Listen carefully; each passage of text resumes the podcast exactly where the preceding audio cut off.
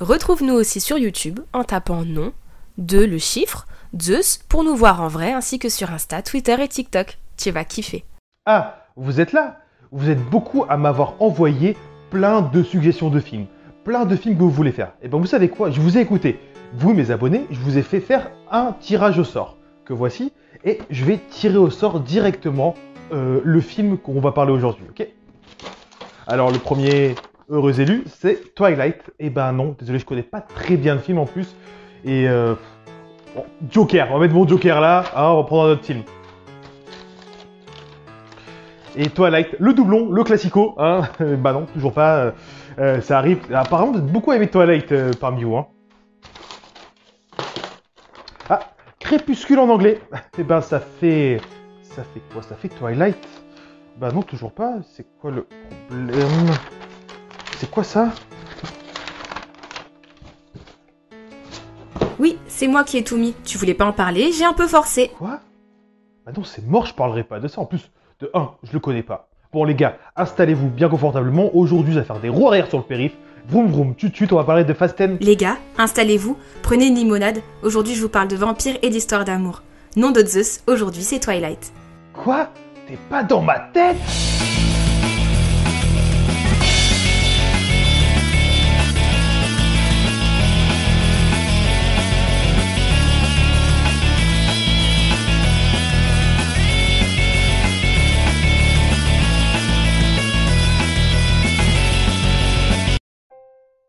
Twilight est un roman sorti en 2005, écrit par Stéphanie Meyer, basé sur une histoire qui a plusieurs siècles, celle de Romeo et Juliette. Bella arrête déménage dans un nouveau petit village des États-Unis, arrive dans une nouvelle école et rencontre son camarade de classe Edward. Elle tombe directement amoureuse. Et je vous le donne en mille, Edward? Eh ben c'est un vampire. Mais il se trouve aussi qu'en déménageant, elle tombe amoureuse aussi de son nouveau voisin, un Jacob, un loup-garou totalement logique. Avec plus de 100 millions de tomes vendus en France en 2010 et plus de 100 millions de tomes vendus dans le monde, on peut dire que c'est un best-seller. En 2008 et 2009, les 4 premiers tomes prennent les 4 premières places du top USA Today.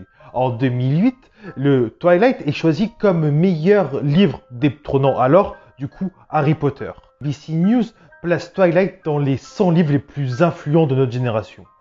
En 2007, Summit Entertainment a la drôle d'idée d'adapter le livre en film.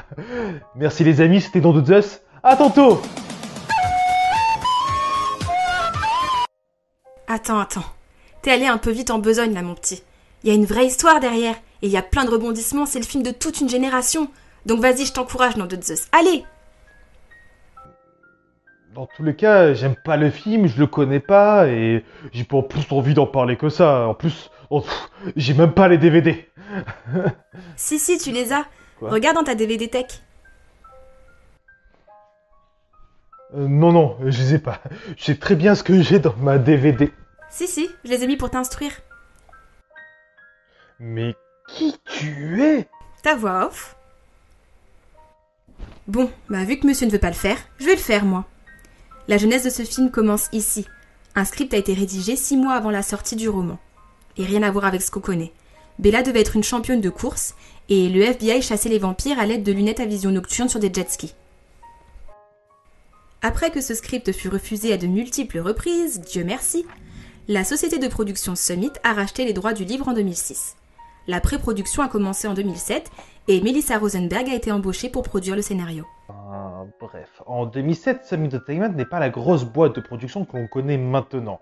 Créée en 91 pour le cinéma indépendant et la distribution de films à l'étranger, par plusieurs producteurs, notamment Brent Eichner, Andron Mission et Andrew J. Vachna. Les trois sont issus de Synergy et de Carolco Pictures. Summit s'est ensuite agrandi en 1993 sous le nom de Summit Entertainment LP, qui commence à produire ses propres films, ses propres films indépendants. En 1997, ils produisent entièrement leurs films de A à Z.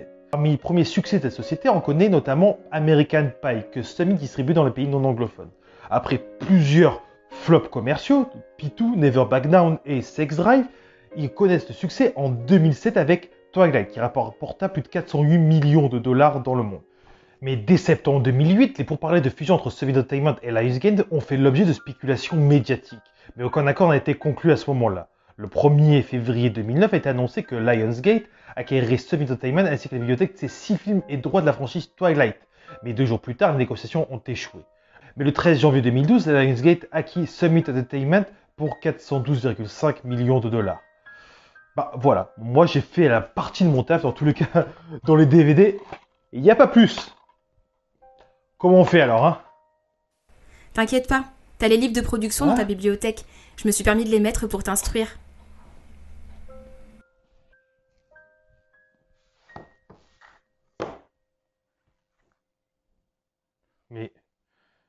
Mais.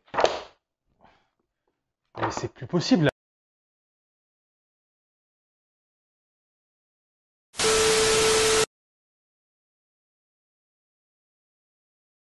Pour parler de poésie. Aujourd'hui, nous nous retrouvons autour d'un auteur, Saint-Jean Lapointin, pour parler de son titre, sa poésie, bande organisée. Oui, Magaté, RSK Grinardo, bien sûr, qui m'aura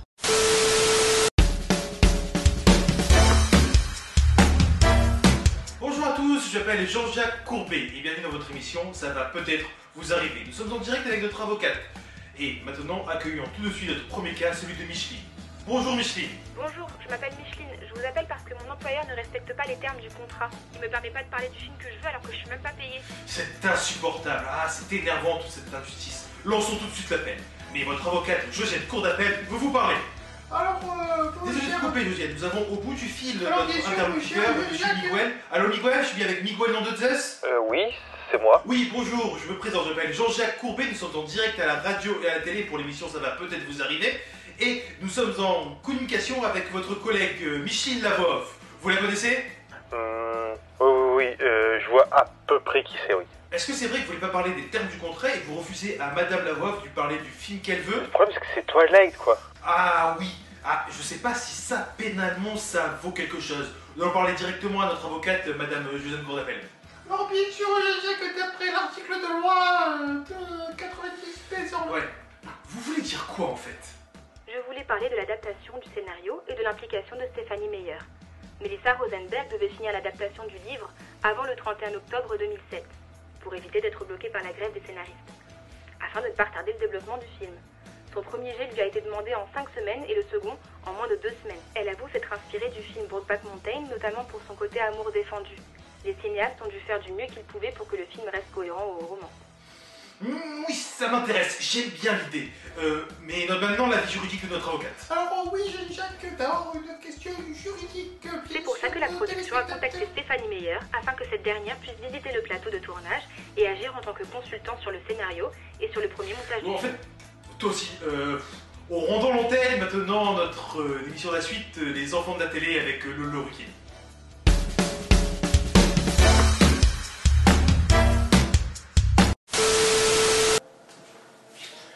Bon, maintenant tu peux continuer parce que je sais que dans les acteurs, il y a Batman.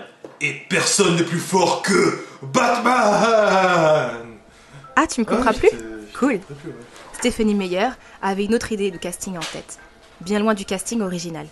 En effet, avant de céder les droits de la saga Twilight, Stéphanie Meyer avait déjà imaginé qui pourrait jouer Edward, Bella et tous les autres personnages. Impossible d'imaginer d'autres personnes que Robert Pattinson et Kristen Stewart pour jouer Edward Cullen et Bella Swan. Pourtant, pour incarner le beau vampire, la romancière avait pensé à Henry Cavill, la star de Superman, agents très spéciaux et The Witcher. Mais il avait été jugé trop vieux du haut de ses 24 ans. Pour Bella Swan, Stephanie Meyer avait imaginé Emily Browning, star de Sucker Punch ou encore American Gods. L'écrivaine avait par ailleurs suggéré Tyler Posey, acteur de Teen Wolf et Scream, plutôt que Tyler Lautner pour incarner Jacob Black. Et puis dans les rôles secondaires, elle visualisait John C. Reilly en Charlie Swan plutôt que Billy Burke, puis Charlie Hunnam en Carla Cullen dont le rôle revient à Peter Facinelli. Rachel Leigh Cook en Alice, qui est campée finalement par Ashley Greene, et enfin John Stamos dans la peau du méchant vampire Laurent, Eddie Kategi. Attends, je me suis floué. Pas une seule fois t'as mentionné Batman. Bon bah, moi je vais me faire la cuisine, moi. Ok, allons-y, la partie la plus difficile, le tournage. Il a duré 44 jours, entre le 25 février et le 2 mai 2008. Toute l'équipe se réveillait à 6h et arrivait sur les lieux du tournage à 6h45. Le petit déjeuner était servi pendant l'habillage, les acteurs se dirigeaient ensuite dans l'atelier coiffure et maquillage et devaient attendre la caravane avant d'être appelés sur le plateau. Ah ouais, je me souviens de cette histoire-là. Deux jours après le début du tournage, les photos ont déjà leaké sur internet. Il y avait déjà des fans qui étaient amassés devant le plateau de tournage. Et même un groupe de femmes, les Twilight Moms, s'infiltraient sur le plateau de tournage pour prendre des photos et des autographes avec les acteurs. Ces femmes-là étaient aussi fans de Twilight que leurs enfants. Je me souviens aussi que par la suite, certaines femmes avaient même trouvé l'endroit où les acteurs logeaient. Ils leur faisaient des cadeaux. Il y a même un couple qui avait donné un enfant parce que les deux personnages dans le film ne pouvaient pas avoir d'enfant. C'est ouf ça, non Toujours dans la négativité. Non, pas, je Laisse-moi suis désolé, dire. pas tout le temps dans la négativité. La preuve, les acteurs le disaient eux-mêmes. 45 minutes de maquillage tous les jours. Les vampires ne devaient pas voir le soleil. Robert Pattinson se trouvait figé quand il jouait. Il n'avait pas, n'arrivait pas à avoir d'expression. Telle une statue de cire, tellement le trop plein de maquillage. Les vampires avaient les yeux rouges. Les nomades avaient les yeux noirs. Ils avaient tous des lentilles. Ils travaillaient même avec des chorégraphes pour avoir l'élégance d'un félin. Si ça, c'était pas trop de négativité, je suis désolé. La météo était si changeante que la production pouvait passer de la pluie à la neige et finir avec la grêle. Chaque journée était donc organisée autour de trois plans de travail différents, tel set s'il pleuvait, tel autre s'il y avait des nuages, et encore une autre s'il y avait du soleil. La scène de la plage de la Pouche devait se faire avec une météo assez clémente. Au final, de la neige fondue, de la grêle, des vents de 65 km/h, un froid glacial et des vagues à hauteur de genoux. Pour se protéger, Kristen Stewart et Taylor Lautner ont enfilé plusieurs paires de chaussettes, des gants, des ponchos. Ils avaient des chaufferettes dans toutes les poches et dans leurs chaussures. La scène en haut des arbres n'est pas dans le roman. Elle a été tournée dans sept endroits différents. Les cascadeurs remplacent les acteurs pour les plans larges, notamment quand ils escaladent le tronc, filmé à partir d'un hélicoptère. Pour les plans rapprochés, le sommet d'un arbre a été coupé, puis planté au bord d'une falaise. À chaque instant, les acteurs sont retenus par des câbles, effacés en post-production pour leur sécurité. Non, mais ce qui est cool dans ce film, c'est le côté complicité, comme dans les Harry Potter. C'est ça qui est cool. Les acteurs ont répété pendant deux semaines et demie avant le début du tournage. Ils ont lu et relu le scénario pour s'approprier leurs répliques, quitte à les changer pour être plus à l'aise en les disant. Et entre deux lectures des scènes, ils ont appris à jouer au baseball. Les acteurs se sont rapprochés pendant le tournage en faisant tout ensemble. Dîner, sport, sortir le soir, passer des nuits à jouer au poker ou à des jeux de société, jouer de la musique et chanter dans les bars et dans leurs chambres d'hôtel. Pour préparer son rôle de personnage à part, Robert Pattinson n'a pas hésité à se rendre dans la région du tournage en amont de la production pour y vivre en solitaire. Il avoue ainsi n'avoir parlé à quiconque pendant plusieurs semaines, une expérience qui lui a permis de mieux comprendre le personnage d'Edward Cullen, vampire parmi les hommes. Très quoi Bon, cool. Tu peux partir maintenant. Il y a eu des reshoots aussi, ça ne se faisait pas trop à l'époque. En 2008, Catherine Hardwick a retourné la scène où Edward joue Bella Lullaby au piano. Elle a fini la séquence du premier baiser entre Edward et Bella dans la chambre de Bella, quand Edward recule violemment contre le mur, puis leur première nuit ensemble, séquence inachevée faute de temps, et compléter la scène de la clairière.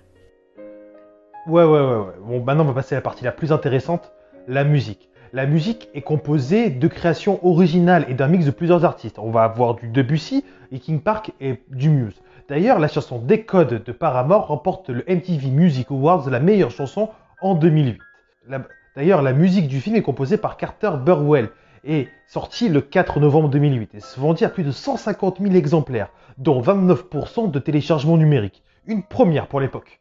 Je crois que c'est bon. Je crois que c'est tout ce qu'on avait à dire sur Twilight. Allez, à, tantôt à la prochaine. Non Les talents d'acteur de Robert Pattinson sont indéniables, mais ce qu'on ne savait pas, c'est que le jeune homme est également doué au piano.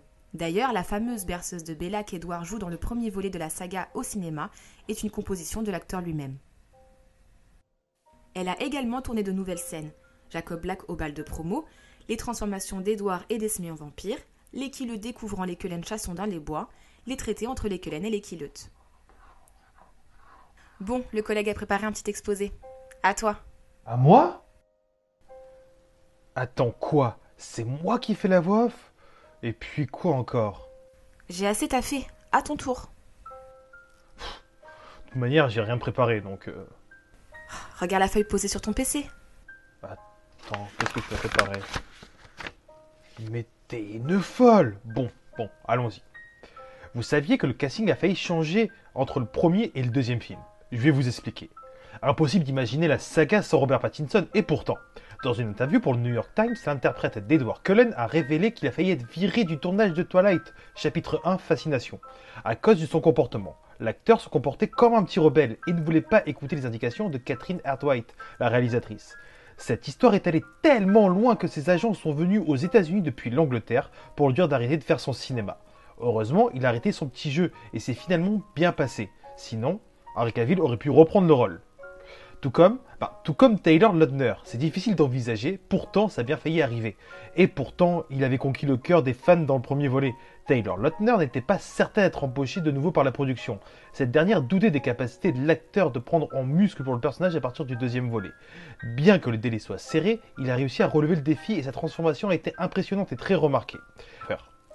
D'ailleurs, ce film a lancé la carrière de plusieurs acteurs. Kristen Stewart, qui avait déjà une petite carrière avant, qui avait joué notamment dans le film Panic Room de David Fincher. Mais après Twilight, sa carrière a explosé, préférant souvent les petits films indépendants qu'à des gros films commerciaux.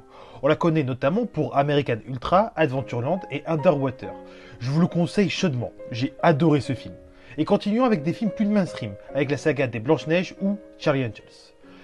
La carrière de Robert Pattinson a explosé après Twilight, même si certains le connaissent grâce à Harry Potter et la Coupe de Feu. Il joue dans des films plus romantiques, comme De l'eau pour les éléphants, Remember Me, en passant par des films plus conceptuels, comme Cosmopolis. Mais il a prouvé qu'il était un acteur sérieux et multifonction, en faisant des blockbusters comme Tenet, Batman ou The Lighthouse.